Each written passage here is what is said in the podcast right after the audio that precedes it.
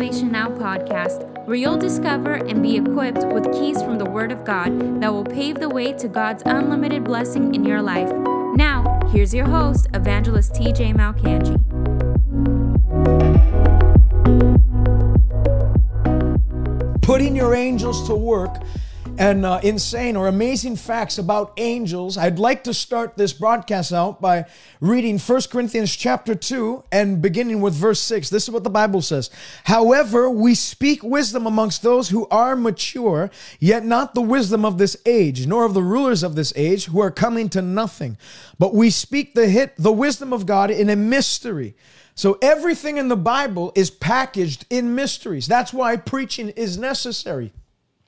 Preaching is the unraveling of divine mysteries found in the Word of God. Job chapter 33 says, if there be an interpreter, one among 1,000 who could show man his uprightness, then God would be gracious to him. So the mysteries of the Scripture, as people preach it under the anointing and unction of the Holy Ghost, they act as anointed interpreters to open up people's understanding to the things found in the Word of God. And remember, I've said this so many times on this broadcast, it is because of a lack of knowledge people are cut off from God's best. It's because of ignorance. They're alienated from the life of God. It's not because God's withholding something. Remember, God doesn't withhold anything that is good from those that walk uprightly. So God's not withholding anything from you today. It's the devil that gets you deceived into thinking that God is somehow in partnership or in league with the devil,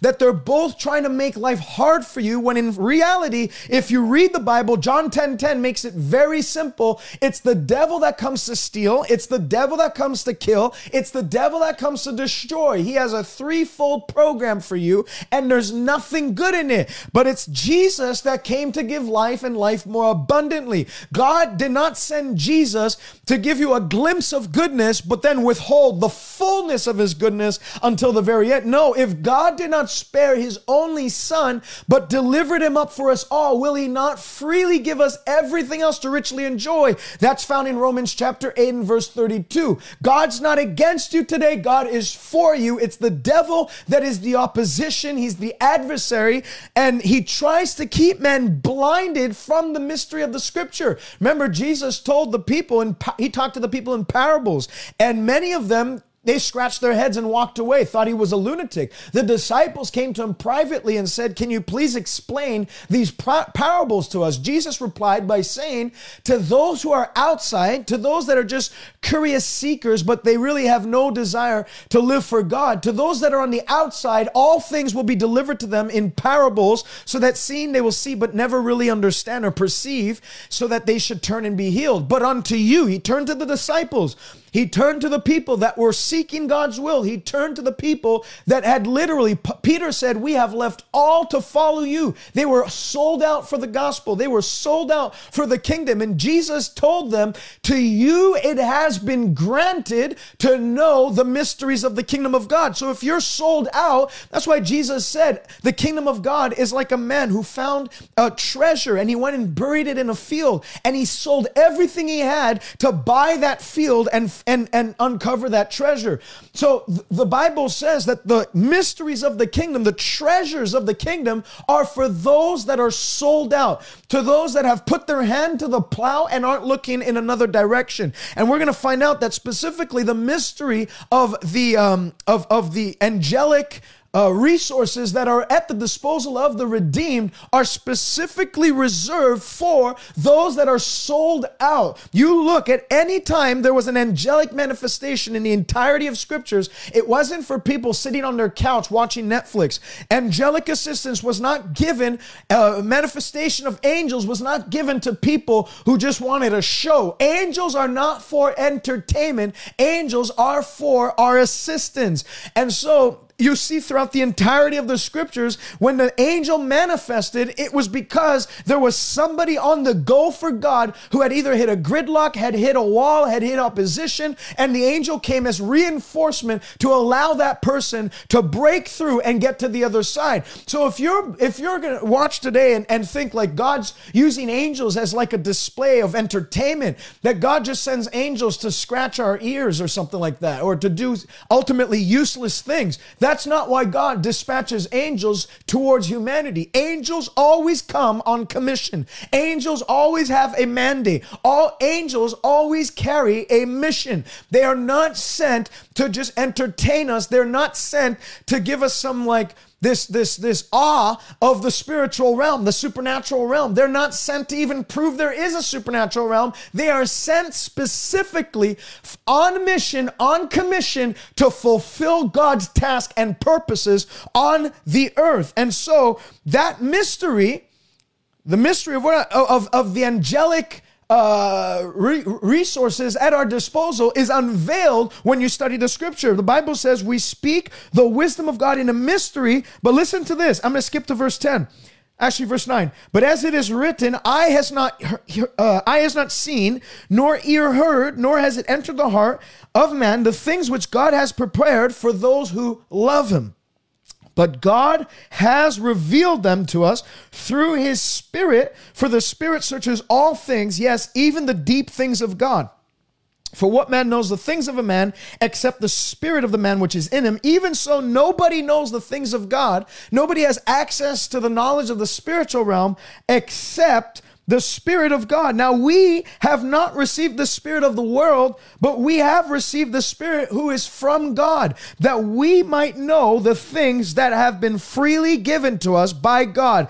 And one of those things that have been freely given to us by God is the supernatural ministry of angels. I want to read a second scripture before I dive into it. And we have a lot of information to cover today, so I'm not going to waste any time, but this you can't get into the study of angels without reading this specific scripture. Psalm 34, listen to this. David saying, I will bless the Lord at all times. If you're just tuning in now, you'd do a great help if you would share this broadcast and get this word out to as many people as possible. I will bless the Lord at all times, Psalm 34:1. His praise shall continually be in my mouth. My soul shall make its boast in the Lord. The humble shall hear of it and be glad. Oh, magnify the Lord with me. Let us exalt his holy name together.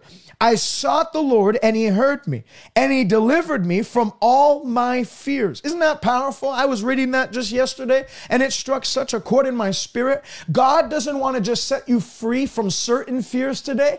God doesn't want to just set you free from most fears today. The Bible says when you seek the Lord and he hears you, he delivers you from all of your fears. God doesn't want you walking through life with the fear of sickness, the fear of disease, the fear of viruses, the fear of premature death, the fear of poverty, the fear of depression, or the fear of anxiety, or the fear of whatever has gone through your genetical tree. God, when the Bible says you have been redeemed, he didn't just redeem you in position, but you still have to deal with everything that you had to deal with before you got set free or before you got redeemed. The Bible says whom the Son sets free is totally free indeed. And I prophesy in the name of Jesus, even as we discuss the ministry of angels, as you discover that you're never alone. Not only does the Holy Ghost live in you, which if that was all it was, it's more than enough. Not only does the hand of God come upon you, but you have an innumerable amount of angels that are round about you. I think far too many times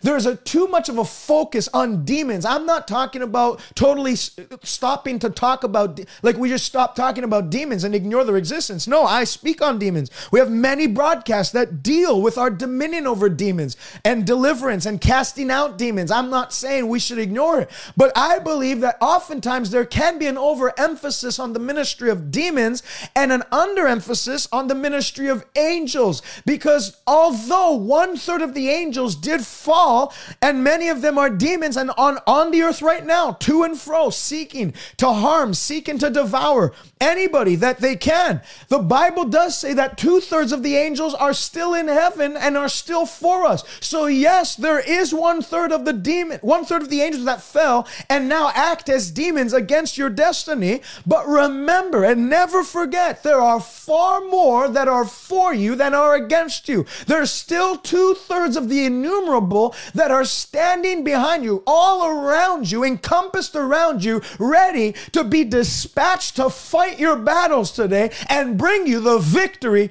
that you're owed by reason of Calvary.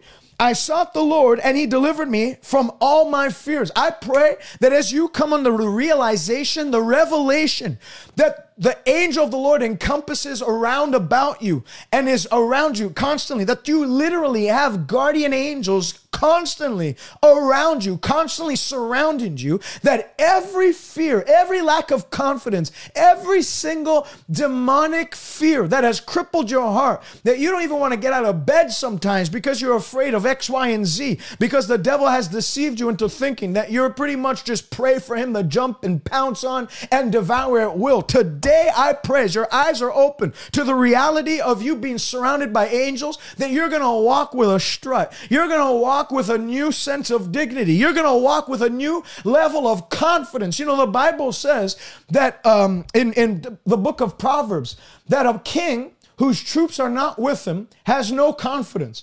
But a king who has troops with him has much confidence. Do you understand that the troops that we have, we've been made kings and priests unto our God and Savior by reason of redemption. Revelations chapter 5 and verse 12 deals with that. We have been made kings and priests unto our God and Savior. You are a royal priesthood. You are God's holy nation. You are a chosen possession. You are a special vessel of his on the earth, called forth to proclaim the praises of him who called you out of darkness into his marvelous light. But the good news is that angels are the troops that God has made available to us, so that when we walk, we don't have to walk with discouragement. We don't have to walk around as if, like, you know, our lives have just crumbled apart. You know, there's so many Christians that you can tell they're totally blind to what's around them. You can tell they're like the servant of Elisha, who came out, saw the army against them in 2 Kings chapter 6, and then came to Elisha and said, Alas, master, what shall we do? We're dead, man. I told you to stop using that word of knowledge to divulge the king's secrets. Now he sent an army, a garrison of troops to kill us. What are we going to do now? You know what Elisha said? Father, I pray, would you open up this man's eyes so he can see what I'm seeing? And when he did that, the man looked, and the Bible says roundabout, not around about the servant, roundabout Elisha. You see, that's why we have to talk about the mystery of angels, because what you don't see from the scriptures, you're never going to partake of. You're never going to you're never going to benefit from that thing. What you don't see is available or made available to you from the scriptures. You eliminate yourself. You disqualify yourself from benefiting from that specific resource. And so Elisha understood. He knew. He didn't have to see it. He just knew that there are angels around me. And God then opened up his servant's eyes to see that there were chariots of fire round about Elisha. Oh, hallelujah. That's why today, as your eyes are open to the reality of the supernatural realm and angels round about you, you're going to carry the same confidence Elisha had. No matter what you're facing, no matter what's opposing you, no matter what has come against you, nothing can match the strength of the host of heaven that backs you. And today, in the name of Jesus Christ, you're going to see the beginning of the supernatural turnaround that you've been praying for, that you've been seeking for, that you've been asking for. God works oftentimes by his angels, and that ministry of angels is going to be made evident to you. Psalm 34, let me just get to it. Verse 7, the angel of the Lord encamps around all those that fear him and delivers them out of all their trouble. So it doesn't matter what trouble you're facing today. The angels of the Lord encamp around you and deliver you from all your trouble. All your trouble, not some of your trouble. You have to understand this. God, get this in your spirit. God is thoroughly concerned with everything that pertains to you. Everything that worries you is something that God is concerned about. Not concerning that he's worrying about it, but he cares about it. He's not some distant, unengaged God who just sees us as servants and just sees us as pawns in his chess game against the devil. You're not some number to God. You might have an employee number at your work, but heaven doesn't have numbers. The Bible says in 2 Timothy chapter 2, the Lord knows those who are his, and let everyone that names the name of the Lord depart from iniquity. God knows those who belong to him. He doesn't know your number. He knows your name. The Bible says in Isaiah 43, I am the Lord your God who called you. I am the Lord who formed you and redeemed you. I have called you out by name. You are mine. When you walk through the waters, you will not drown. When you walk through the rivers, they will not overflow you. And though you go through the fire, you're never going to be burned. You're not some disposable garbage in God's eyes. You're his very own child. I feel the anointing on that. You are God's very own child. You mean everything to him. You know how we know that? He didn't even stop at sending his own son. He delivered him up for his own. God so loved the world that he gave his only begotten son. If that shows you, you know, when you go to a store, you go to a store and you buy something, and then you go home and you try it on and it doesn't fit you and you want to return it. If you don't have the receipt, they're going to give you at the store whatever the product is valued at right now. So if it's on sale, you're getting the sale price. If it diminished in value, you're getting the diminished value of it. Even though you paid $100 for it, you're going to get $50 for it because you don't have the receipt. Well, the Word of God is our receipt that shows us how much God values us and how much God paid for us, so that when we look at it, we see our value to God.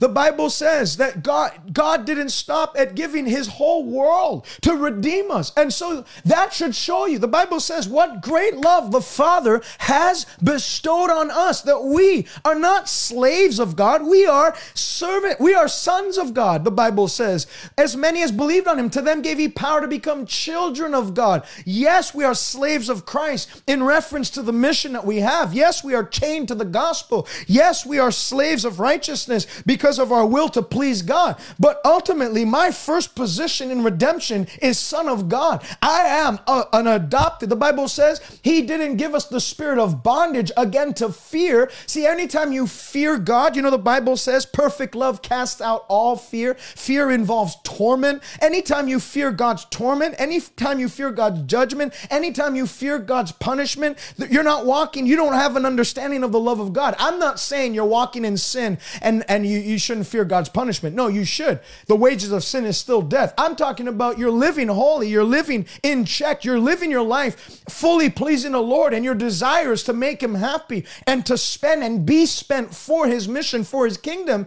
If you act like that, you shouldn't have the fear of punishment, the fear of torment. Could you imagine if my son just never wanted to be around me because he was afraid I was going to hit him, that I was so unpredictable that at any time I just like wind up and knock him over the head? He would be as far away from me as possible. And then the moment he turned 18 or whatever, he had enough money to move out, he'd move out. Well, that's how a lot of people are with God. They have this idea that he's out to slap him around and make life difficult for them until they die and come to heaven, and he'll only love you in heaven. No, remember, Jesus said, my prayer is that heaven comes to earth. Jesus didn't die just so that one day you can make heaven. Jesus died so that you can experience days of heaven on the earth in the name of Jesus Christ. I pray every chain of deception, every lying devil, every thought of fear that you've had towards God, that he's somehow some hard, austere man that's a difficult person to get along with, that he's ultimately not out for your good. Every lie the devil sowed that has reference to that into your mind, in the name of Jesus Christ, those chains, those mental strongholds are demolished and destroyed now. From today, you will read this book and see that every good and perfect gift comes from above, the Father of lights, in whom there's no shifting shadow nor variant of change. God was good, God is good, and God will ever be good. He's never changed. I am the Lord God, and I change not. The same way he was ready and willing to deliver his people Israel, the same way he was ready and willing to deliver the people in Jesus' day, in the same way he did it in the book of Acts, he's ready and willing, even by the ministry of angels, as he did for Peter in Acts 12, when he delivered him out of prison. You might find yourself in the prison cell of depression today, the prison cell of anxiety, the prison cell of sickness. The angels of the Lord are they're working for you right now. I pray every prison cell is being opened right now. Any demon standing in your way, standing in the way from victory, standing in the way from health, standing in the way of your covenant prosperity, any demon standing in your way to the all-around rest that God said those that are in covenant with me get to enjoy, they're being cleared out by the angels of God, and you are walking into the glorious liberty of the sons of God. Whether the devil likes it or not, you're walking free in Jesus' name. If you believe that, I want you to write out in the comments section, amen. Amen. Put up some hand emojis. It's a bad day for the devil and a good day for the children of God. Hallelujah. Putting your angels to work. Because of the circulation of misinformation about the supernatural, a lot of preachers stay away from this because they're afraid that if we get into this, it's like a taboo area. People are going to get freaked out. People are going to get into like weird doctrine. And there are a lot who have gotten into weird doctrine. But remember, God didn't reveal anything in this Bible just for information. There's instruction and there's revelation. Everything that was written down with a purpose. God did not put anything down in this Bible just like that, just to waste time, just to give us reading material. Everything has a purpose. Jesus said every idle word will be brought to judgment. Well, if he's giving us the advice that we shouldn't speak idly, then obviously everything in this book wasn't idle words. It wasn't just God babbling off. It's not like God is like some lady on The View that just likes to talk and open their mouth and never shut up. God's not like that. God, every time he says something, he means it, and everything he means, he says. He makes it very clear. So when you see in the Bible, there's over, I think I counted 276, I might be wrong, but let's say around 250 to 300 mentions of angels throughout the entirety of the scriptures. In the Old Testament, you see 108 times that angels are mentioned. In the New Testament, you have it even more, 165 mentions of angels in the entirety of the New Testament. 6 times in the book of Acts, 65 times in the book of Revelation, which the book of Revelation deals with what? Deals with the end times, deals with the doctrine of the eschatological doctrine, the doctrine of the last days. And that's where we're at. We are currently in the last days. And so if we see 65 times in that book, almost more mentions in the book of Revelation of angels than the entirety of the Old Testament. So if we're seeing that much mentions of angels in the book that deals with the end time events, the end time drama, then we can know that angelic activity is only increasing. It's only going to be greater as we see the day of the Lord approaching. God would never have revealed the reality of angels without showing their integral purpose in the fulfillment of his plan, their usefulness. The reality of angels is revealed for us to know the purpose of angels. Angels are spiritual personalities, but they have physical impact. Angels might be invisible. You might not be able to see them at all times with the human eye. Although I will get into it through the discerning of spirits, the gift of the Spirit, discerning of spirits is that gift the Holy Spirit gives a man or a woman to discern the spiritual realm. It's when the Lord literally lifts up the veil blocking the natural from the spiritual, and we get a glimpse of that. That's anytime you see an angel mentioned in the Old Testament, Joshua seeing an angel, Gideon seeing an angel, you see Abraham seeing an angel, anytime, Lot seeing angels, anytime you see the ministry of angels revealed to man, that was the gift of the discerning of spirits. And so the discerning of spirits is not just to discern demon spirits, it's not just to discern the Holy Spirit, but also to discern angelic spirits. Jesus taught on the existence of angels. If Jesus taught on the existence of angels, you see it in Matthew chapter 13, he talks about how they're harvesters. Matthew chapter 26, he said, don't you think I can now pray my Father and he will dispose me? He will make available to me more than 12 legions of angels. Jesus said that don't let the children, don't block the children from coming to me, for of such is the kingdom of heaven. For their angels, referring to the children, the angels that are guarding those children always see the face of my Father which is in heaven. So Jesus spoke of the reality of angels. What are angels? Angels are not mythical figures. Angels are not legendary, mythological, Zeus-type figures. Angels are not ideas of man. They're not a representation of good. Angels are not some man-made invention. Angels are created beings. They are created beings. God created these beings that don't have a physical body, but they do carry a spiritual body. Psalm 148. So I'm going to teach and I'm going to preach in today's broadcast. Psalm 148 and verse 2. Listen to this. Praise him, all you angels. Praise him, all his hosts. Praise him, sun and moon. Let them praise the name of the Lord, for he commanded and they were created. What is he talking about?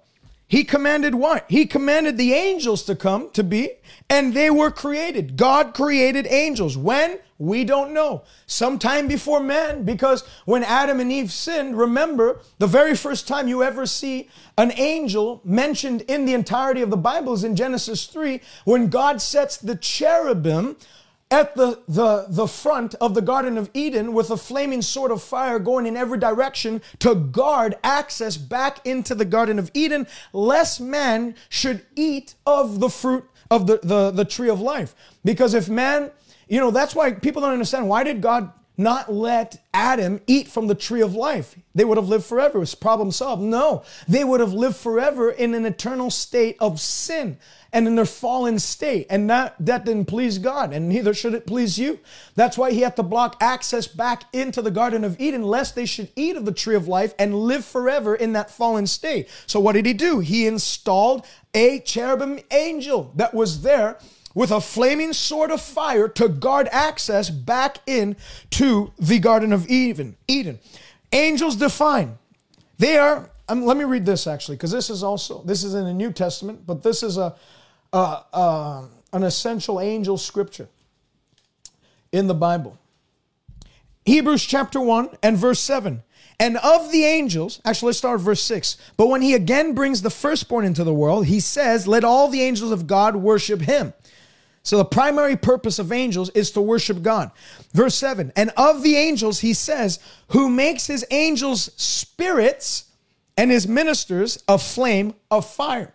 So angels are spirit beings. And as you can see in the days of Elisha in 2 Kings 6, as I mentioned before, that there were chariots of fire parked all around Elisha. So they're ministering spirits. They're helping spirits. They're spirits sent to help and assist mankind in the fulfillment of God's plan for their life. And they are flames of fire, meaning somehow their visual appearance carries some level of fire, some level of flames. We don't know. I've never seen an angel. I've never witnessed an angel myself, but the Bible describes them as being flames of fire.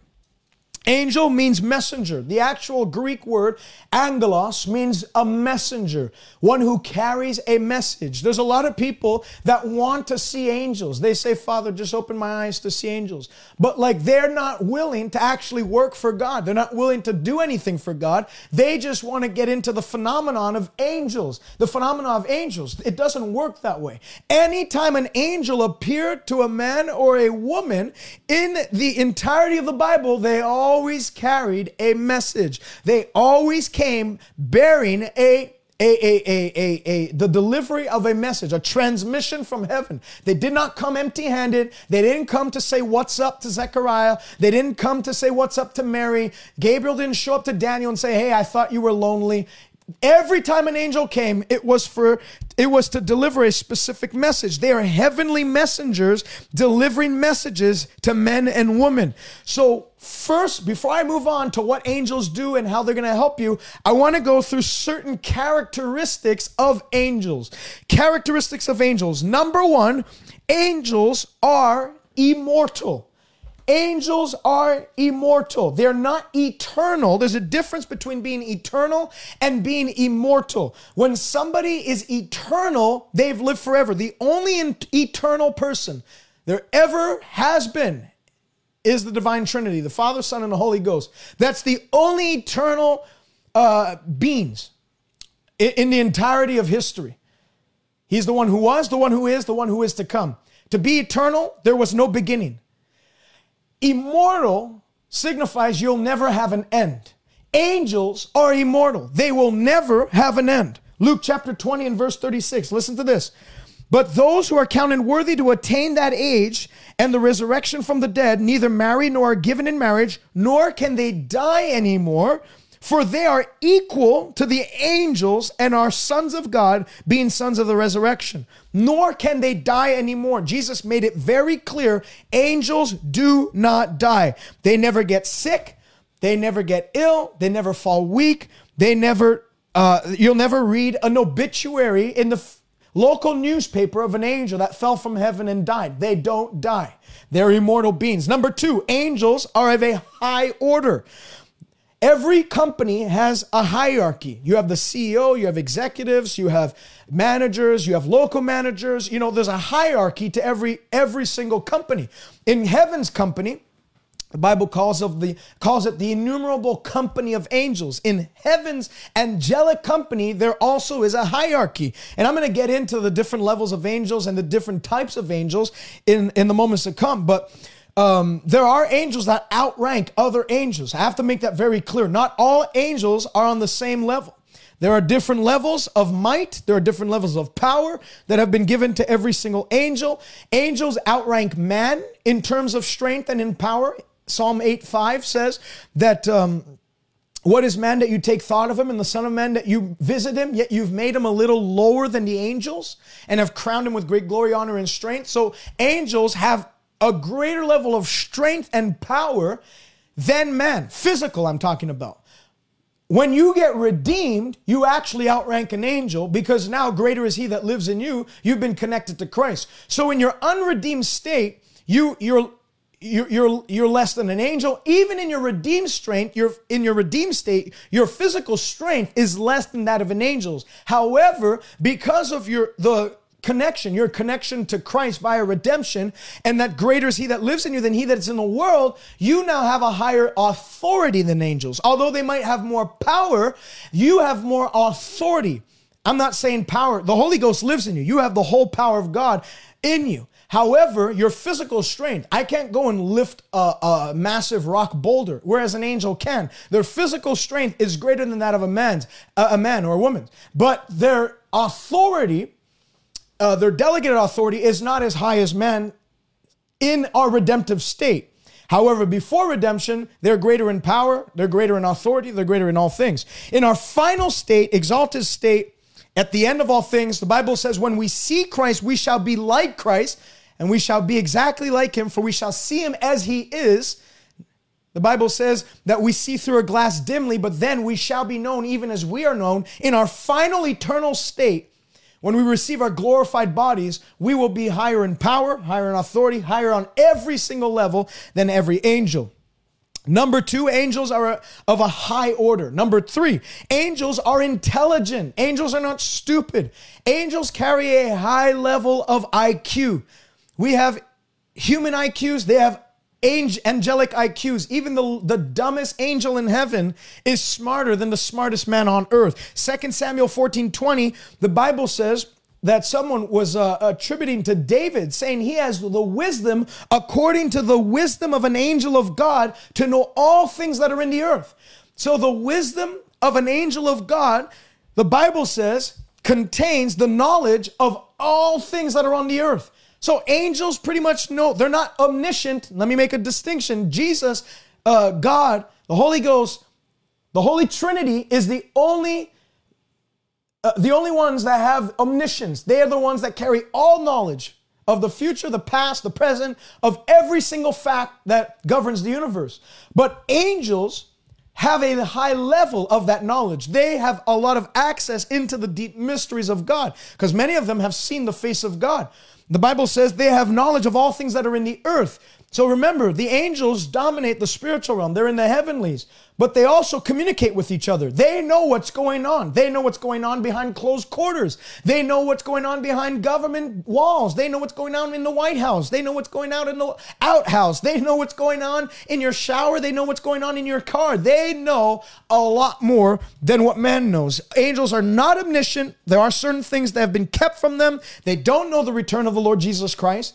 They don't know when he's coming back. They don't know when he's going to return. They know they'll be with him because he said, I'm going to come back with the glory of my Father and with my holy angels, but they don't know the date of his coming. They're also trying to figure out, this is interesting. This is one of my favorite things that I've read in studying on angels, and it's in the book of 1st or 2nd Peter. It says that angels are actually trying to look into redemption.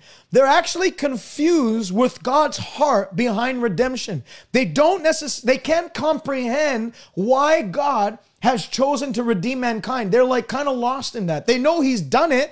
They know about the resurrection. They know the plan. They've conceived the plan. But the Bible says that they're also trying to figure out or understand God's plan of redemption for mankind. The Bible says that these are things that angels are still desiring to look into.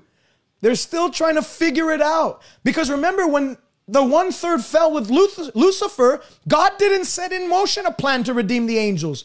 Then when 2 people fall in the Garden of Eden, God immediately, before the foundations of the earth, had a plan. Before Adam sinned, God had a plan to redeem man. That wasn't the case for the angels. God has a higher level of love for man than he does for the angels, and it confuses them. Number 4, angels are holy. They dwell in God's presence. Every time you see an angel mentioned in the New Testament and in the Old Testament, they don't have black gowns. They're not clothed with like red garments. They have white robes, white glistening robes. That is a representation of their sanctity and their holiness and their separation unto God. They dwell in God's presence, who is thrice holy. Remember, the seraphim in Isaiah 6 are saying, holy, holy, holy is the Lord God Almighty. The whole earth is full of his glory. They behold the holiness of God. And that holiness, remember when Moses spent 40 days in God's presence and he came out, his face was shining like with like a glistening brightness? Well, that was just 40 days. Many of the angels spend constantly time in the presence of God, and so they're glistening with, they have like a residue of his holiness on them. Angels are holiness. Mark 8:38, Jesus called them, he said, I'm coming back with the presence of my holy angels. Calls them holy angels. They're set apart. They're sanctified. They have white glistening clothing, which represents their uncompromising purity. They are uncompromisingly pure. There's a 1/3 that fell. They fell. They're gone. They don't have white garments any longer. But the 2/3 that stayed and stuck with it with God, they carry an uncompromising holiness and purity. Number 5, angels are innumerable. Hebrews chapter 12 and verse 22. The Bible says that we have come to Mount Zion, to an innumerable company of angels. So angels are innumerable. You can't count them. You can try to count sheep and fall asleep, but if you start counting angels, you ain't going to ever fall asleep. Angels outnumber the stars in heaven. Angels outnumber, there's no number given to them. There's always 10,000s and thousands and thousands every time, or a multitude of angels. The Bible says in Luke 1, when the shepherds saw the one angel deliver the message that Jesus was born in Bethlehem, then he ascended and a multitude of angels covered the sky, literally filled the sky. So imagine having so many beings that you can fill the entirety of the seen sky wherever you're at. That's a lot. So we don't know how many there are, but there are a lot. You can never count their number. In referring to God's angelic army, the Bible says in Job 25 and verse 3, is there any number of his armies? Are there any numbers of his armies? Meaning, can you bring a number? Can you associate a number? Luke 2:13 and 14, there was with the angel a great multitude of heavenly hosts that covered the sky. Number 5, angels are innumerable. Number 6, angels are supernaturally strong. This is a great one. 2 Thessalonians 1:7 says, when the Lord will be revealed with his mighty ones. The Bible talks about them being the mighty ones of heaven. The Bible talks about all the time, whenever God had something to do on the earth, it says that the Lord of hosts will perform it. meaning the God of heaven's armies. He'll dispatch his mighty ones to perform anything his mouth commands. God's angels, Psalm 103. Let me read this. Psalm 103. 103 and verse, let's do verse 19. The Lord has established his throne in heaven, and his kingdom rules over all. Bless the Lord, you his angels who excel in strength, who do his word, heeding the voice of his word. So bless the Lord, you his angels who what? Excel in strength, who do his word. Angels are committed to obeying and keeping God's commandments. That's their primary task. Heeding the voice of his word. Bless the Lord, you his hosts, you ministers of his who do his pleasure. Bless the Lord, all his works in all places of his dominion. Angels have supernatural strength. Just like demons have supernatural strength. Remember in Acts chapter 16 or Acts chapter 19, the seven sons of Sceva, the Bible says, tried to cast out a demon out of a man, and the man in whom the evil spirit was leaped on them, beat them up, prevailed against them, and they all left the house bruised, wounded, and naked. He had supernatural strength to beat up seven other guys. They tried to hold him down. Not only could they not hold him down, his strength prevailed against them, and they had a bad day that day. Mark 5, the Gadarene demoniac, the demon spirits that were in them, the legion of demons. They couldn't tame him, not with shackle or with chain. He would often pull the chains apart. I mean, we're talking about iron, steel chains. And he would just, like this, pull them apart. They carried supernatural strength because of the presence of demons. Well, demons are not greater in strength than angels. And we see that because in Revelation 12, a war broke out in heaven, and Michael and his angels fought against the dragon, which is the devil, and his angels, and they couldn't prevail against them. So demons are not stronger. They cannot prevail against angels. Angels are stronger in might. They have a higher level of power resident within them, and they have more authority. And remember, it's just going to take one angel to get the devil, bind him, and cast him into the abyss forever and forever. So if demons have strength, supernatural, to do those things, how much more does an angel have? Revelation chapter 18 and verse 1, listen to what the Bible says. And after these things, I saw another angel coming down from heaven, having great power and authority. And the earth was illuminated with his glory. Imagine that, just not the Son of God. This is just like an angel. And it's not even an angel worth naming. It's not even like Michael or Gabriel, just some nameless angel that came down having great power and authority, and that power was so strong, it illuminated the entire earth. And that's a nameless angel, let alone the archangels that are named. So number 6, angels are supernaturally strong. Number 7, angels are invisible to the human eye. They're spirits that have no corporality. You cannot see them other than through the discerning of spirits.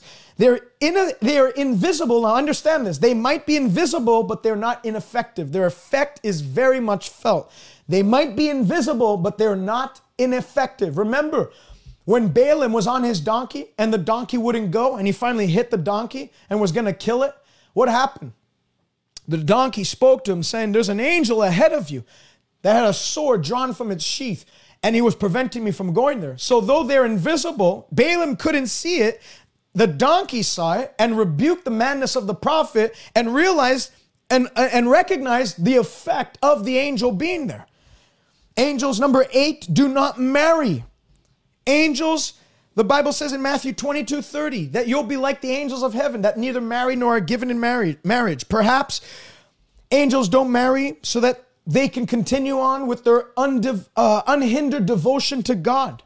1 Corinthians 7, Paul advises Christians that if you want to have unhindered devotion to God, it's better that you don't marry, but if you can't control yourself, then get married. Perhaps the law in heaven of angels that they're not able to get married is given to the fact that they were created for unhindered devotion to God. No distractions. They have a single-minded purpose. They are given entirely to their task. Number 9, angels are joyful.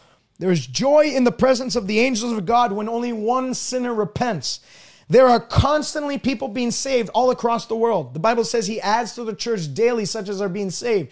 Right now, there's people being saved as we speak, in Australia, in Cambodia, in Africa. There's services. There is at least one service going on right now on this earth, and there are people getting saved. There's somebody sharing Jesus.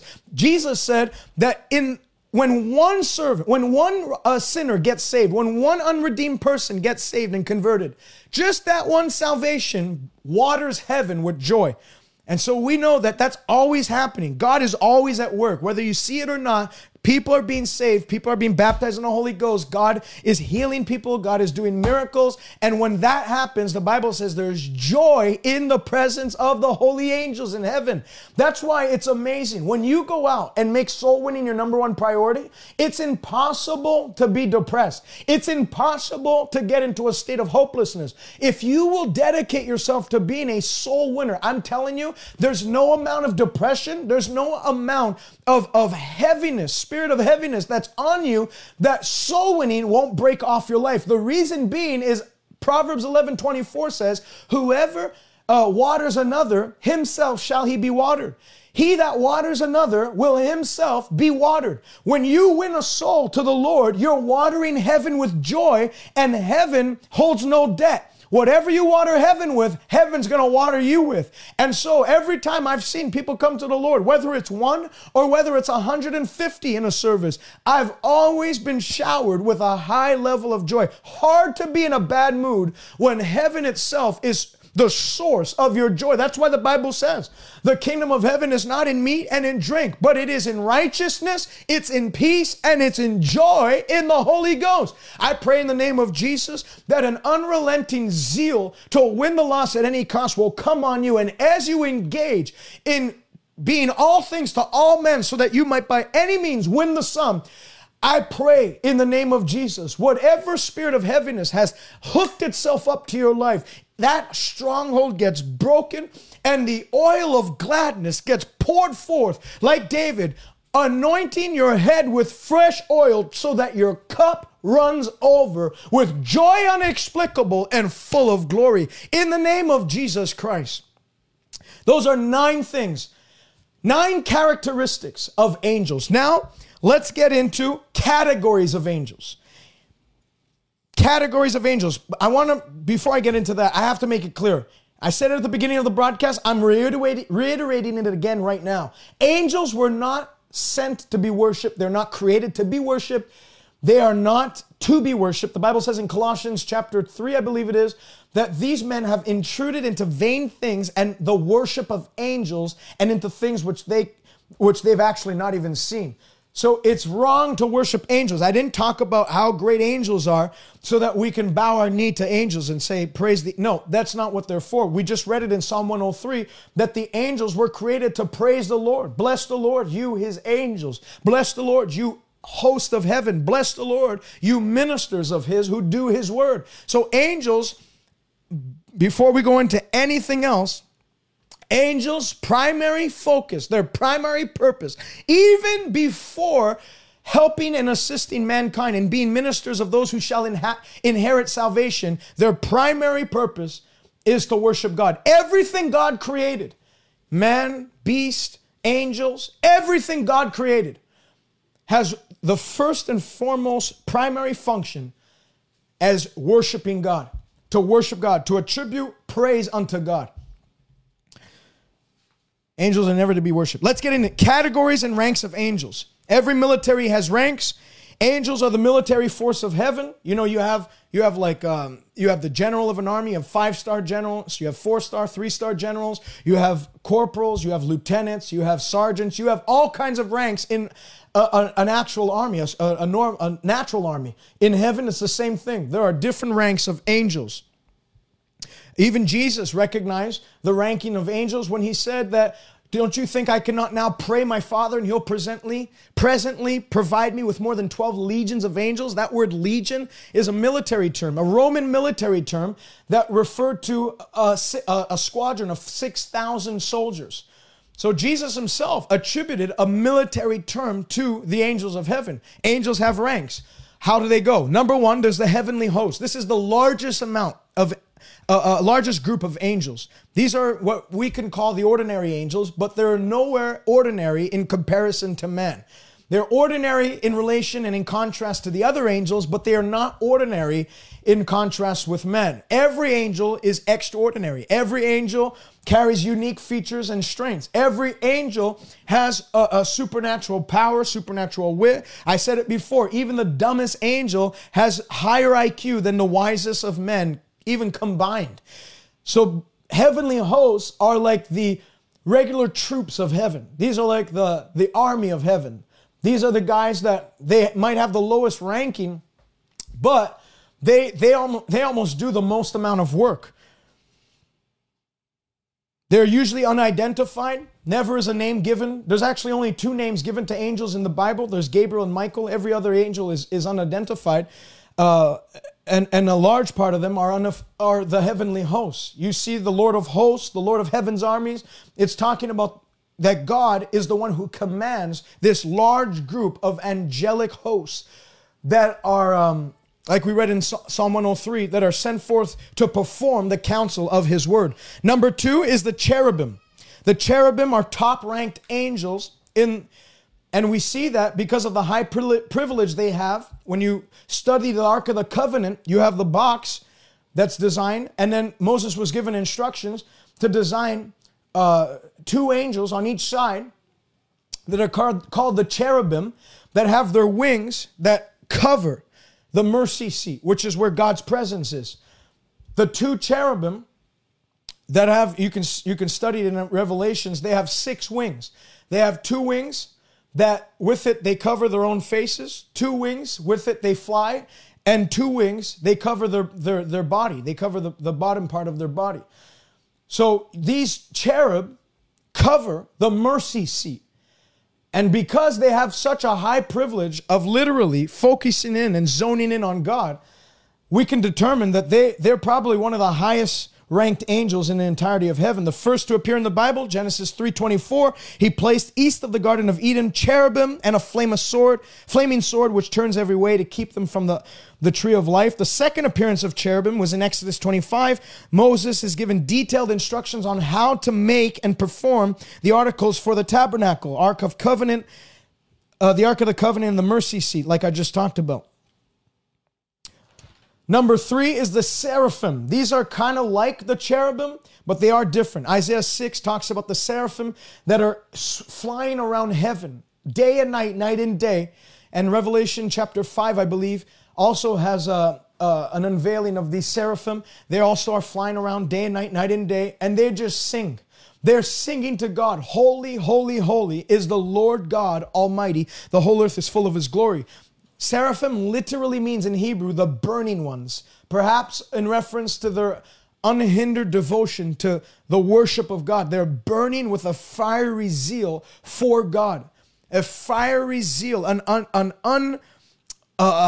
unrelenting passion to praise God and worship God.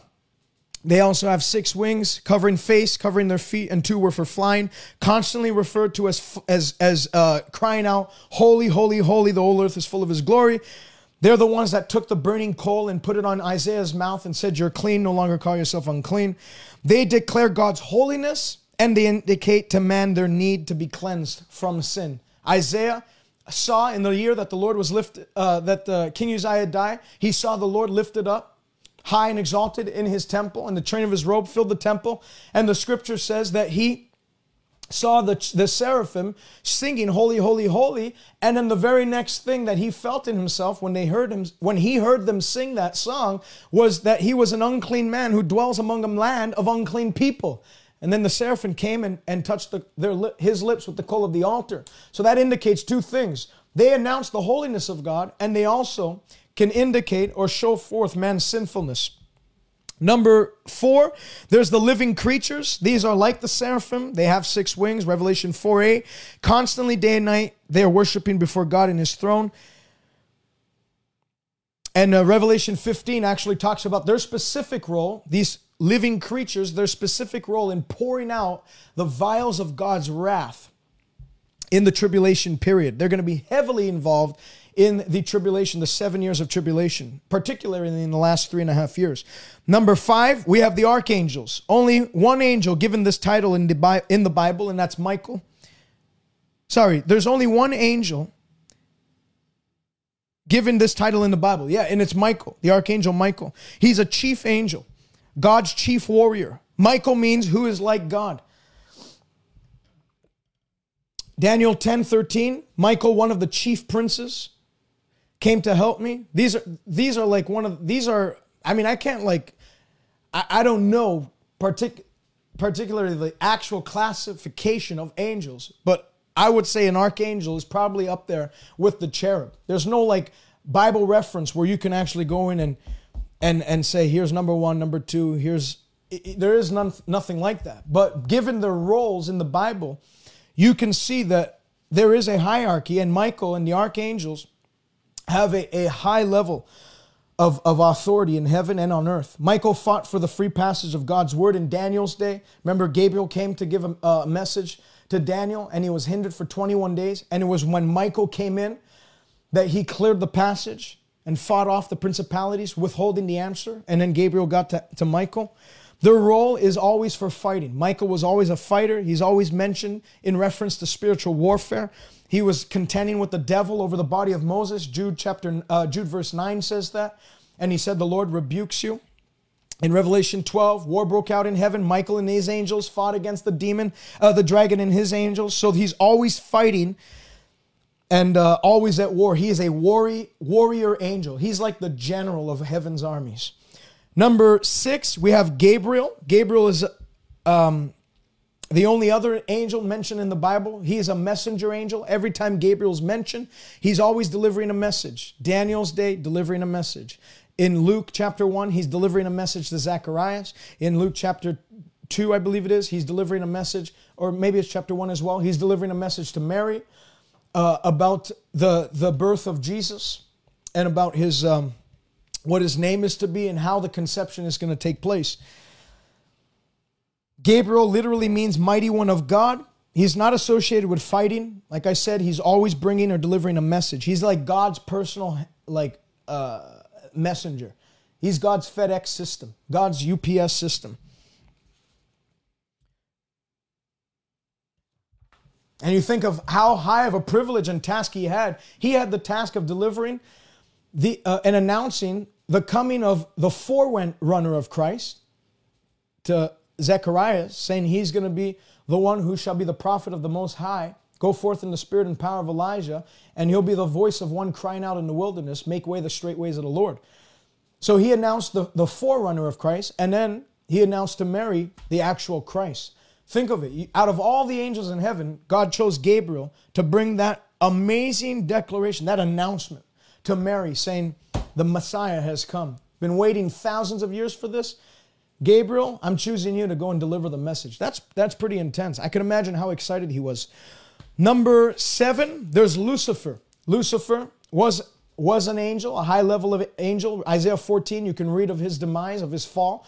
But he was, the Bible calls, an anointed cherub that was in the presence of God, dwelt on the mountain of God, and was clothed with every type of ruby and diadem. And because pride was found in his heart. See, people think that angels are just robotic. They're not. They have free will. Lucifer chose to rebel against God. Iniquity and pride was found in his heart. He didn't do anything about it. He acted on it, and he so began his downfall. Angels have free will. Everything God creates has free will. Lucifer is currently operating on the earth. He's part of the fallen angels, but he's operating on the earth. Job 1:7, God said, where do you come from, Lucifer? Or where do you come from, Satan? And he said, I've come from roaming the earth, going to and fro throughout the entire earth. 1 Peter 5:7 and 8 says that the devourer, the adversary, goes about to and fro, seeking whom he may devour. He's literally just roaming the earth, looking for somebody to strike, someone to strike down. He has many other names revealed in the New Testament and in the Old Testament. Many names attributed to Lucifer that reveal not only his nature, but his MO, how he operates. Remember, names reveal operations. Every name of God reveals how he operates and what his nature is. Every name attributed to the devil reveals what his nature is and how he operates. He's called Satan, the adversary. He's called the devil, the opposer. He's called the thief that comes to steal, kill, and destroy. He's called the liar and the father of lies. The only original thing the devil has ever done. He mimics God in everything, but the only original thing that the devil's ever done, the only thing that Jesus himself said, he's the father of that. He's the originator of it, and that's lies. He's the prince of the power of the air. He's the evil one, John 17:15. He's the old serpent. He is the dragon. He is the destroyer. He is the accuser of the brethren. He is the deceiver, and he's the tempter. Those are all names attributed to this fallen angel called Lucifer. And then finally, there's the holy ones or the watchers. These are a minor category of angels mentioned in Daniel 4:13, verse 17 and verse 23 that says they were watchers and holy ones that came down from heaven. And they were charged with the removal of evil kings and wicked rulers, which I'm going to get into right now as we discuss what angels do. We're already at 1 hour, but I'm going to go as quickly as I can. Man, we're not going to be able to get through all this. But I have 8 things that angels do. 8 amazing tasks angels have. Number 1, angels worship God. Remember, in every job, in every company, there's job descriptions. Nobody just hires you to just roam. When an employer hires you, it's with a specific job and a specific description tied onto that job. When God created angels, he listed out their job description. And so these next 8 things that I'm going to do are listed out in the angel's job description, what their task, their responsibility is in carrying out. Number 1, they're responsible in worshiping God. I already talked about that at length. As with all God's created beings, they're tasked primarily to worship God. Number 2, they have the ministry of giving direction to people. Genesis 24:7, Abraham was sending out his servant to go and fetch a bride for Isaac.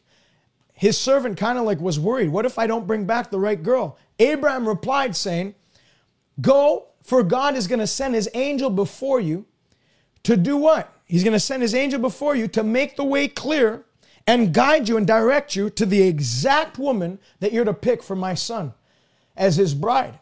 And that's exactly what happened. The angel of God directed him exactly to Rebecca.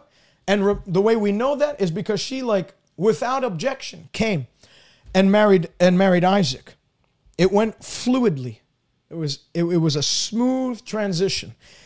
Judges 6:12, the angel of the Lord showed up to Gideon and showed him exactly how to defeat the Midianites, exactly the plan of action to take. Acts 8:26, the angel of the Lord directed Philip to the street down to Gaza and directed him specifically towards the chariot of the Ethiopian eunuch where he was to lead to Christ. So the angel literally directed Philip to a lost soul to win him to Christ.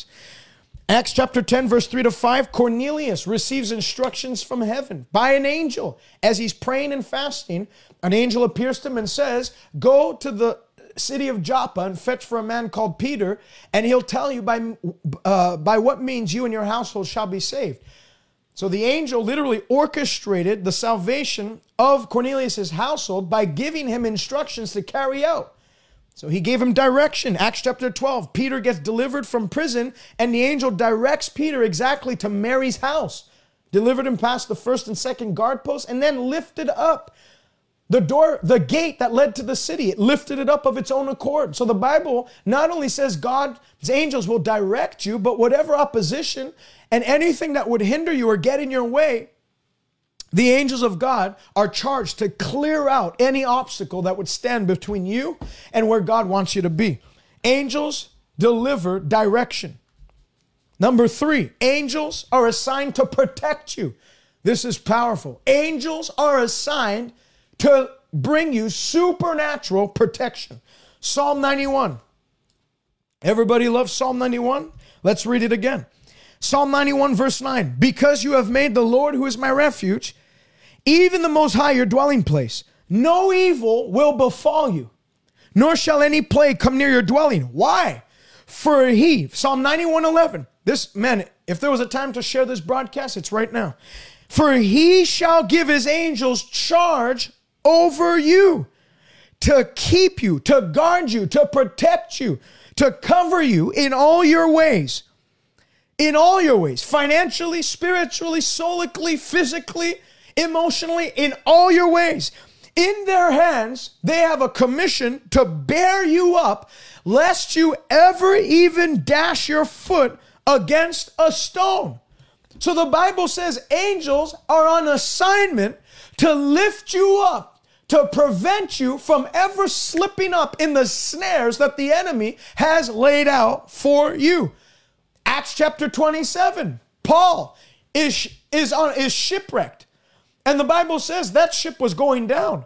And after several weeks, when all hope had finally been given up, and they were like resolute. They had already given themselves up. They surrendered to death.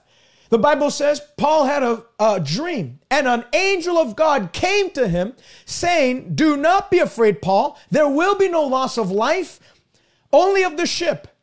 And the scripture says that he told Paul to be of good cheer, for they were going to be delivered. I believe that same angel that gave the message that they were going to be delivered also navigated and guided that ship, because it wasn't too far long after that the ship ended up hitting land. I believe that angel that told them, "Don't be afraid, you're not going to die," also guided that ship to land so that they can be led to safety and led to freedom. And that's exactly what happened. Daniel 6, you look at, this is a very practical explanation of heaven's assigned angels for our protection, or illustration rather. Bible says Daniel takes a stand. They tell him not to pray. For only 30 days, don't pray. He refuses. Not only does he refuse, he opens up his windows and prays 3 times that day, and louder than ever before, to like show it to the devil. "I'm not backing down. I'm strong in the Lord and in the power of his might." And take a lot more than that to get me to back down. And even when faced with death, Daniel said, "I'm never going to stop praying to the God of heaven." What happened to him? Thrown into a lion's den. Daniel chapter 6 says that the next day, King Darius came and says, "Daniel, has your God whom you serve been able to deliver you?" And Daniel replied, "My God has sent his angel because I trusted in him." Because he had unwavering faith in God, in a time of emergency, in a time of extreme crisis, when he was faced with death, because he took a stand for God, God had angels take a stand for him. And the mouths of lions were shut, and he was delivered and protected for an entire night from the threat of ravenous lions. And we know, people say, "Well, maybe the lions weren't that hungry." We know they were hungry, because when Darius executed judgment against Daniel's adversaries, the ones that had given Daniel up, the ones that literally ensnared Daniel with their plot to destroy him, the Bible says they actually didn't even hit the ground.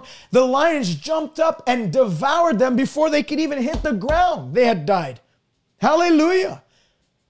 Angels are assigned to keep you safe. I could tell you stories. There was one time my wife and I were in a car. We were driving, and I got distracted. I don't know what it was. I wasn't on my phone or anything, but I got distracted. And I was merging in on a highway, and I always check my blind spots and everything. This time, I don't know what happened. I don't know if it was like early in the morning or something. I just figured nobody was on the road. There was an 18-wheeler truck coming right at us. And I didn't see it. My wife didn't see it. I just know I was going this way, and all of a sudden, I kid you not, I didn't see it. I couldn't have physically moved it. I didn't even know it was there. I was merging in, just moving into the highway with my flicker on. I felt an unseen hand just move our vehicle. And without me, I was moving this way with my steering wheel, and all of a sudden, we were going the other way. And then I was like, "What the heck?" And then I saw there was a massive 18-wheeler that would have clipped me, and I think our child was in the back. I think he was born at that time. And it wouldn't have been good. We would have been pancaked. There's a massive truck, and we didn't have a big car at the time. We would have been pancaked. Who knows what would have happened? But an angel was there to guard me and keep me in all my ways. My mentor, I've told this story before, Evangelist Tiff Shuttlesworth is in India preaching. And as he's preaching, I think the windows were open, so there was like these extremists from another religion that were outside. the meeting area, and they were listening to him preach with a translator, and they got ticked off. So one of them came in with a machete in hand and was marching towards the front of the altar, and he was going to kill him. He was going to stab him. And Evangelist Tiff was preaching, and he was like having this conversation before the Lord because he saw the man charging him. He said, "Lord, what do I do? Do you want me to stop the service?" And because he says, "I'm from West Virginia, you know, I'm ready to die for the gospel, but you're going to have to earn it." He wasn't just going to like lie down and play dead. So he asked the Lord, "Lord, should I deal with this?" And the Lord spoke to him, said, "Just keep preaching. I'll take care of them." As the man with the machete gets closer, about 5 feet out, he said, "I was looking at him, and it was like an invisible being with a Louisville Slugger baseball bat just knocked the guy straight in the chest, and he fell to the ground unconscious." A couple of minutes later, one of his friends came in with a machete in hand and saw the guy on the floor and got ticked. They thought he had like physically abused the guy, or like that he had physically beat the guy up. So he came charging, ready to do the same as his first friend had attempted to do. Same thing, Louisville Slugger, straight to the chest, falls to the ground. Third guy, same thing. The fourth guy walks in, sees three bodies compiled, and then says, "You know what, I'm going to take a seat." He sat at the back of the altar, came to the Lord at the end of the meeting, saw that there was a supernatural power at work.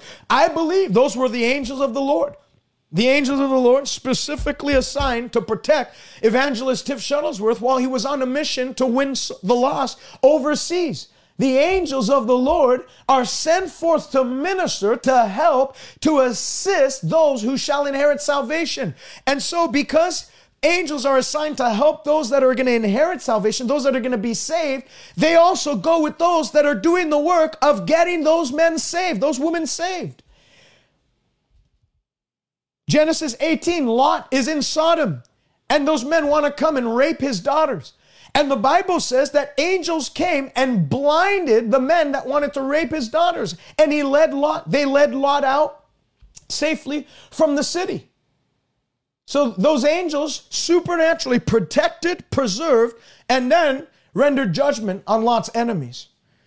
2 Kings chapter 6, I talked about it at the beginning of the broadcast. Elisha has an army sent against him to kill him, to bring him back to the king of Assyria to face his judgment. But the Bible says that the angels of the Lord were around Elisha. Then Elisha says, "Father, I pray, strike these men with blindness."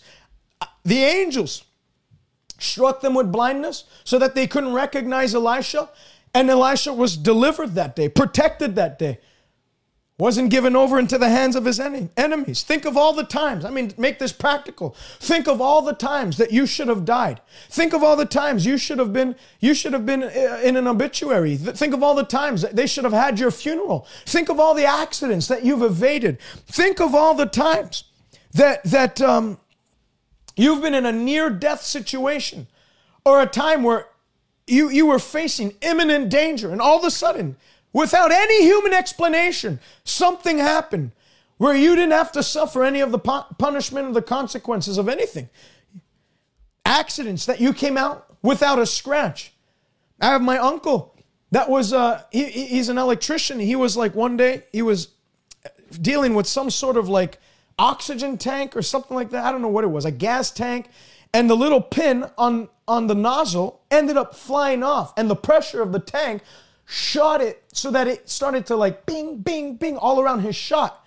And that little piece ended up going right through his neck. And he was on the floor, like hardly being able to breathe. They got him to a hospital, stitched him up. I remember he had like a little tube in his neck for quite a while, but he ended up making it, and he's fine today. He's still living today. The doctors told him that had that little pin been a fraction of an inch more to the right, it would have gone to through his main jugular, and the ambulance wouldn't have been there in time. He would have absolutely died in his shop on that floor and bled to death. You know, when David said to Goliath, "This, you know, I come to you in the name of the Lord of heaven's armies," and he had that sling in his hand, and he launched that sling. I believe the angel of the Lord directed it right to Goliath's head. Well, if the angel of the Lord can direct it right to Goliath's head, I believe the angel of the Lord also prevented that little piece of metal or whatever it was from entering into my uncle's jugular and ending his life right there. I really believe that. My wife's cousin was helping his dad once cutting trees with one of those like chainsaws. And they had him on a ladder and he was charged with holding the ladder.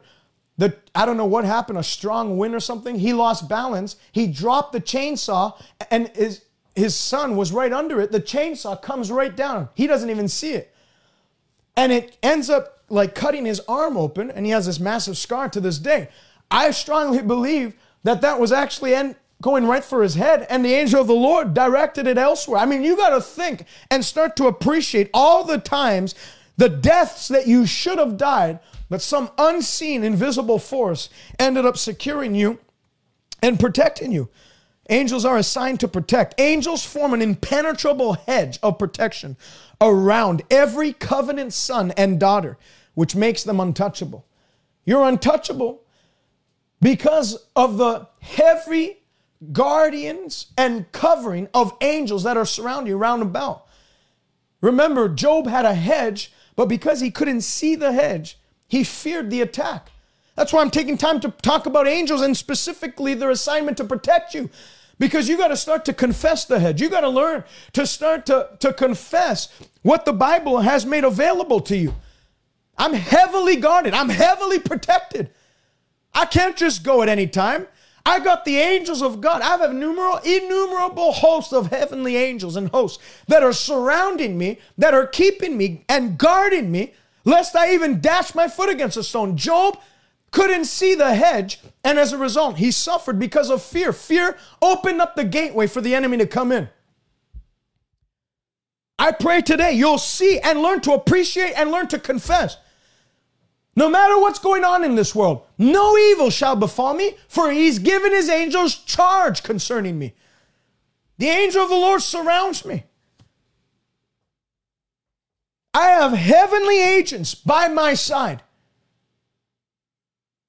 that have a commandment from God's very own mouth to make sure I come out without a scratch, lest I even dash my foot against a stone.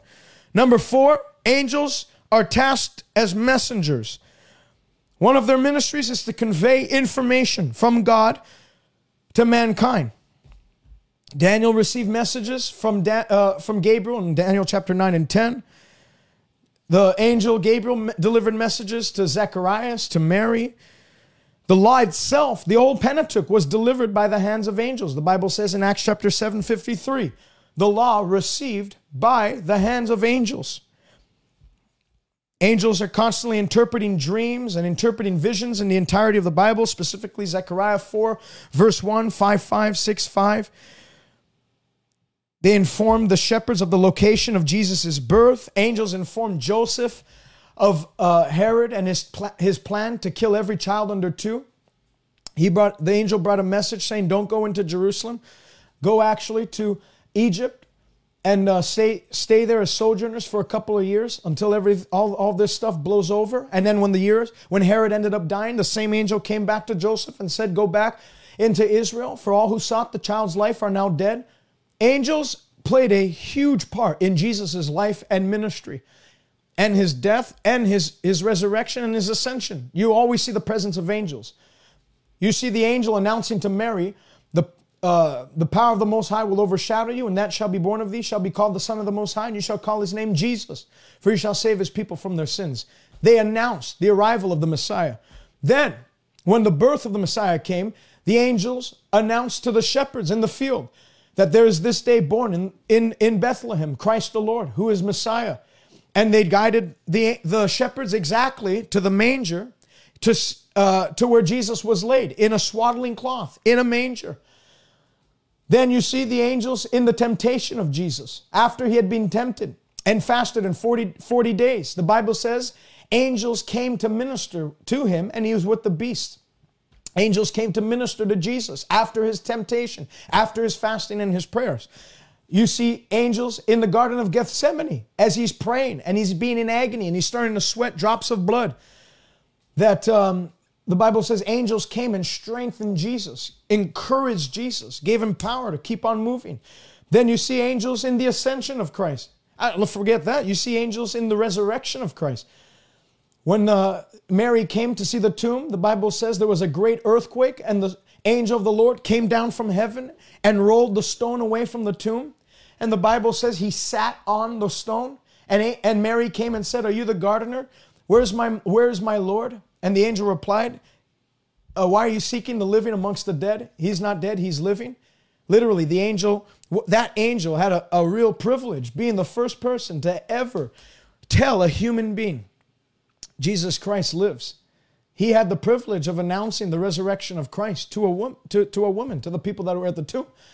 Then you see the angels at the ascension of Christ. As he's taken, the two men standing in white, looking at the men of Galilee, the disciples, straining their eyes to heaven. And he said, Why strain your eyes looking up into heaven? This same Jesus whom you've seen go will one day come again in like manner as you've seen him go. So you see the angels are constantly mentioned throughout the whole life, ministry, death, burial, and resurrection and ascension of Jesus Christ. They're integral to the gospel. They were heavily used as messengers to deliver specific words of instruction that were for the benefit of the people. Number 5, angels are instruments of justice. This is one of my favorites. You know, in 2 Chronicles 32, you have Sennacherib that comes to destroy Judah and the inhabitants of Judah. And Hezekiah begins to encourage the people, saying, "Don't be afraid. There's more for us than there are against us. With them is the arm of flesh, but with us is the arm of God who helps us to fight our battles." And then Sennacherib said, "What confidence is this which you trust? Just surrender yourself. Nobody's able to deliver you." Hezekiah and the people of Judah stood their ground. What happened? God released one angel. And then with one angel, he destroyed, killed 185,000 of the choice soldiers of the Assyrian army, so that Sennacherib went back to his own home, his own abode, his own kingdom, shamefaced, and his own kids killed him after that. But one angel was sent from heaven and inflicted such judgment and damage on the enemy so that an entire army, by the hands of one angel, was eradicated and destroyed. You see it in 1 Chronicles 21, 14, and 15. David sins against the Lord. God gives him three options on what his punishment will be. He chooses, "Lord, I'd rather suffer from your hand, at least you're merciful." For 3 days, one angel was sent against Israel, and thousands upon thousands died by the hands of one angel, until the Lord said, "Stay now thy hand, it is enough." Exodus 12, it was an angel of the Lord, that the destroyer angel, the Bible says, went throughout all of Egypt, striking the firstborn. So not all angels play harps. Not all angels are, look like those, like Cupid with little bows and arrows flying around heaven. Not all angels are nice, joyful, jolly angels. Some of them have tattoos. No, I'm kidding. But some of them are rough. They're called destroyer angels. Psalm 35, listen to this. Psalm 35, verses 5 and 6. "Let them be like chaff before the wind." Let me start at verse 4. "Let those be put to shame and brought to dishonor who seek my life. Let those be turned back and brought to confusion who plot my hurt. Let them be like chaff before the wind, and let the angel of the Lord chase them. Let their way be dark and slippery, and let the angel of the Lord pursue them. Let destruction come on them unexpectedly, and let his net, which he's hidden, catch himself. Into that very destruction, let him fall." The Bible says that the angel of the Lord pursues God's the enemies of God's people, and pursues them with one purpose in mind: to bring destruction swiftly and unexpectedly on them, to let them be like chaff before the wind, to be driven away. Hallelujah. Acts chapter 12, Herod killed James, the brother of John, and then proceeded to kill and destroy Peter. And the Bible says that night Peter is delivered, and then not too long after, Herod is given an oration, and the people are saying the voice of a god. They're thinking Herod is God. They're crediting Herod with the power of God and the authority of God. And he refused to give glory to God. The Bible says one angel came and struck Herod with worms. Obviously, the release of judgment for what he did for James and what he did for Peter, and what he was about to do to Peter. One angel struck the king, Herod, and wiped him off, wiped his name off the face of the earth. So angels are instruments of God's justice, God's judgment. Matthew 13, the Bible says that the angels are going to gather all the chaff and all those things that offend and will burn them in unquenchable fire. Hallelujah. Number 6, angels are used to provide food and water. Elijah, after he fled Jezebel, is just lying by the way. If you hear my son, it's because he's in the other room right now and he's just he's acting like a nutcase. I love him. Elijah is by the way, and he's like starving. And the Bible says an angel came to him and made a cake for him and gave him water. Supernaturally provided. Angels can bring supernatural provision to you today. If you're believing God for provision, you're believing God, you're in like a tight place financially, you know, they're harvest angels. You've sowed financially, you've sowed into the work of the gospel. Well, angels are tasked with the harvest of bringing in the task or the assignment of bringing in the harvest for the things that you've sown. Hallelujah. George Mueller, who was a man of God back in the day, he cared for orphans, had an orphanage and all that. Many times they had no food. And all the things, supernaturally, food showed up at the door. I have a friend, they were growing up, father was an evangelist overseas, they had no money, and he said, my mother and I think it was him, his sister and his mother at home had nothing to eat, and his mother just, let's sit down, prepare the table. So they prepared the table and all that, nothing to eat, nothing in the fridge. They sat down and prayed. As they were praying, a knock comes on the door, and she opens up the door, and it's just some random person with a bunch of with like $400, U.S. dollars. This is back in the day. And said, the Lord told me to give this to you. Here you go. And then walked away. She turned around to rejoice with the kids because this was like a miracle, you know, an immediate miracle. When she turned back, there was nobody there. I mean, you make whatever you want with it, but I believe that was an angel of God that was sent to provide. She went out and bought steaks that day. They had groceries for weeks. I mean, $400 in the 80s brought you a lot of money. It bought you a lot of stuff. When human resources fail, God can use angels to bring relief. Number 7, they're God's warriors. I talked about that. Sennacherib's army deleted by one angel. 2 Kings 6, the whole camp of Assyria deleted by the host of angels. Number 8, they bring heavenly encouragement. Acts chapter 27, the angel said to Paul, be of good cheer.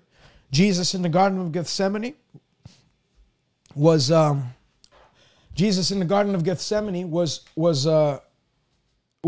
agony, knowing what was about to happen, the crucifixion to take place.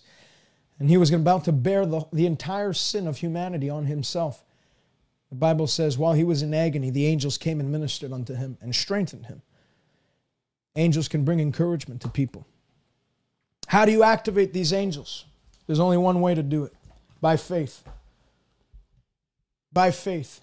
Faith is not just acknowledging God's word. It's not just knowing the information. Faith is acting on it. You can dispatch holy angels into your situation today by releasing it through the words of your mouth. Remember, Jesus said, don't you think I cannot now pray my Father and He'll give me more than 12 legions? So angels don't automatically come on the scene. There has to be a vocal command. Remember, bless the Lord, you His angels, you ministers of His who do His word. God's word in His mouth is just as powerful as God's word in your mouth.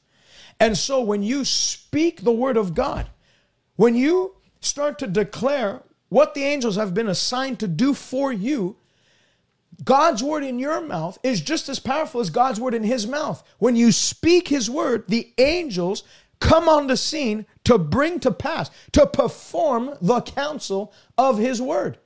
You know, the Bible says in Isaiah 46, concerning the work of my hands, command ye me. God's saying, concerning the work of my hands, angels are the work of His hands. It says, command ye me. So you can actually command your angels. You can actually dispatch your angels. If you need supernatural provision, you've been sowing into the kingdom and your harvest hasn't come and your deadline's coming up, you can say, Father, I pray, dispatch your holy angels, your harvest angels.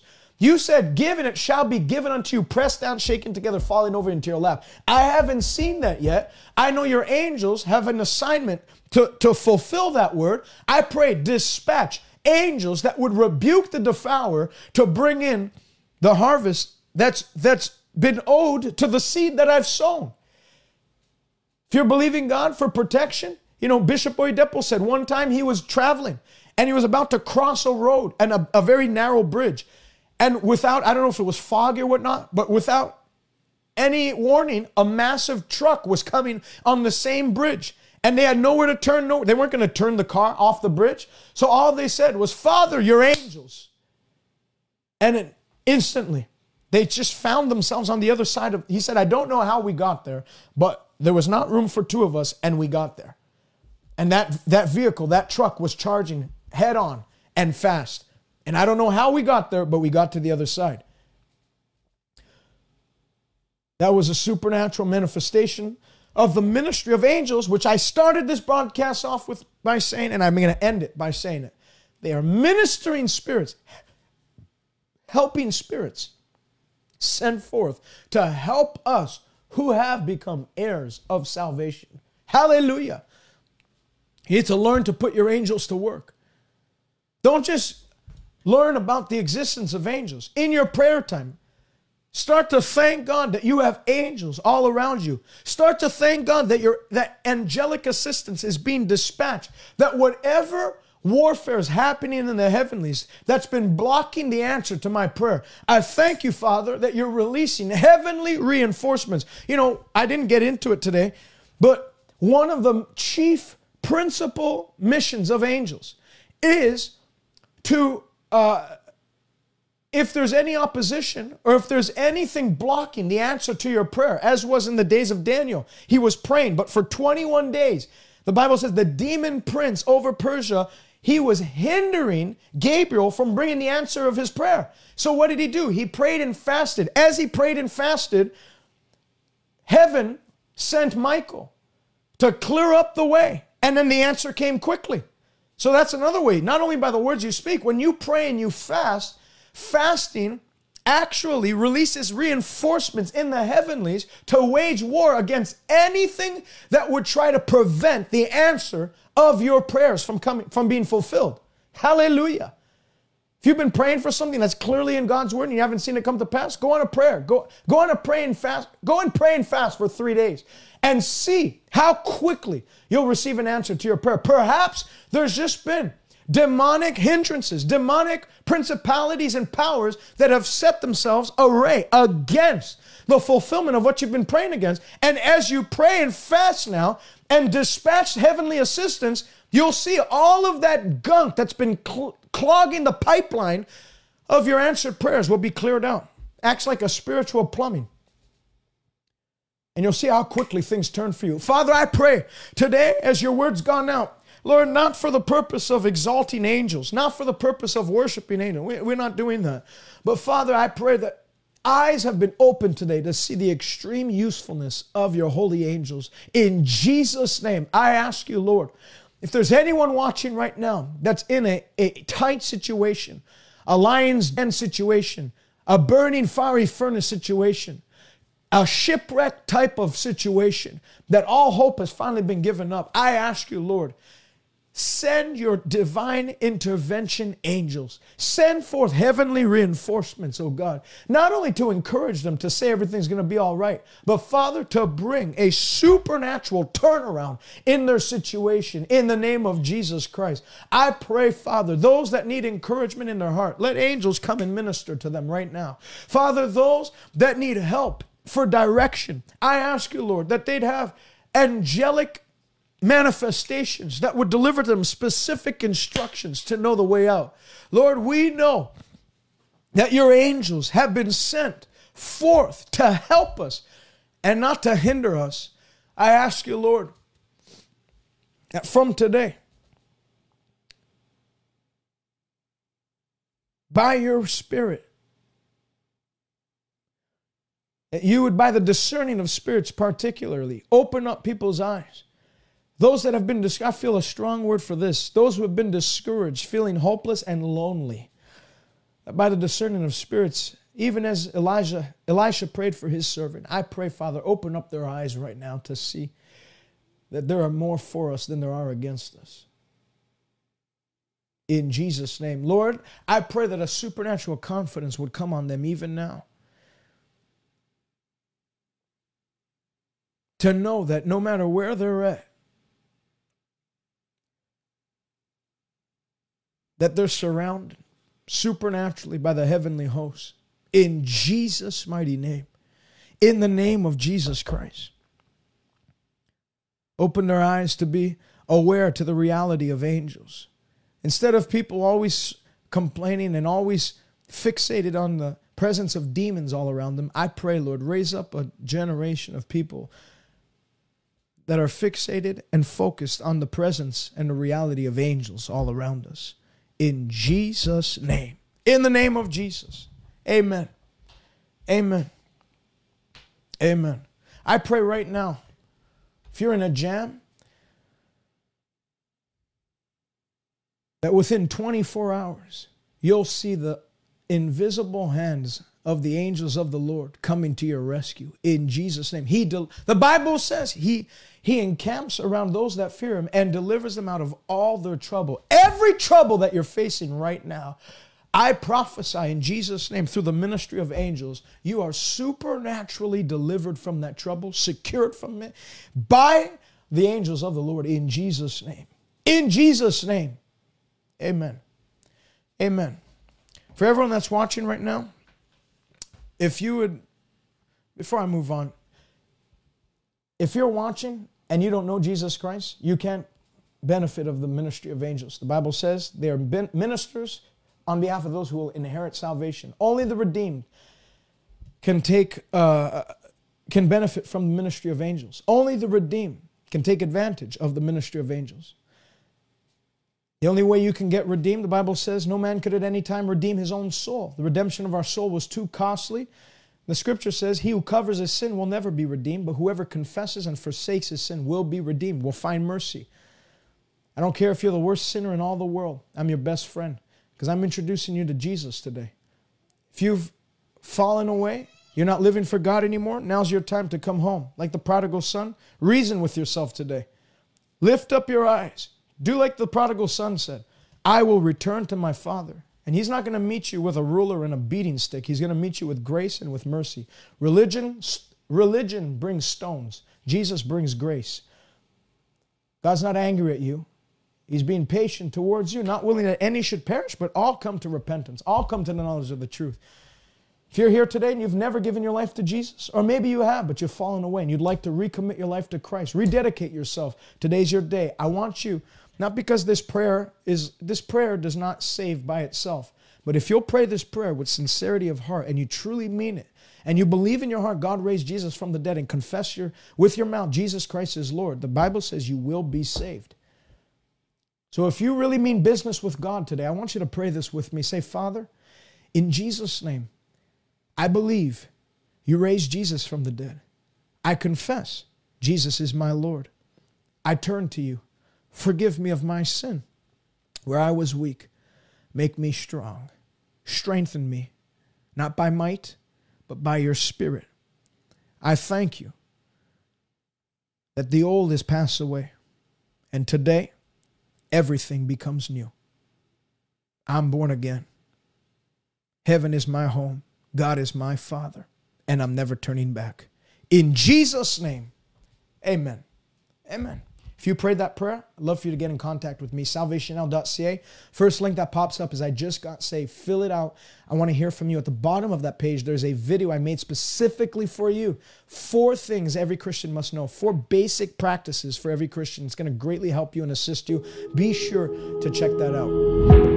Stay connected with us by visiting us on Twitter, Instagram, or Facebook by searching @TJ Maokanji, or visit us online, www.salvationnow.ca. God bless you, and until next time.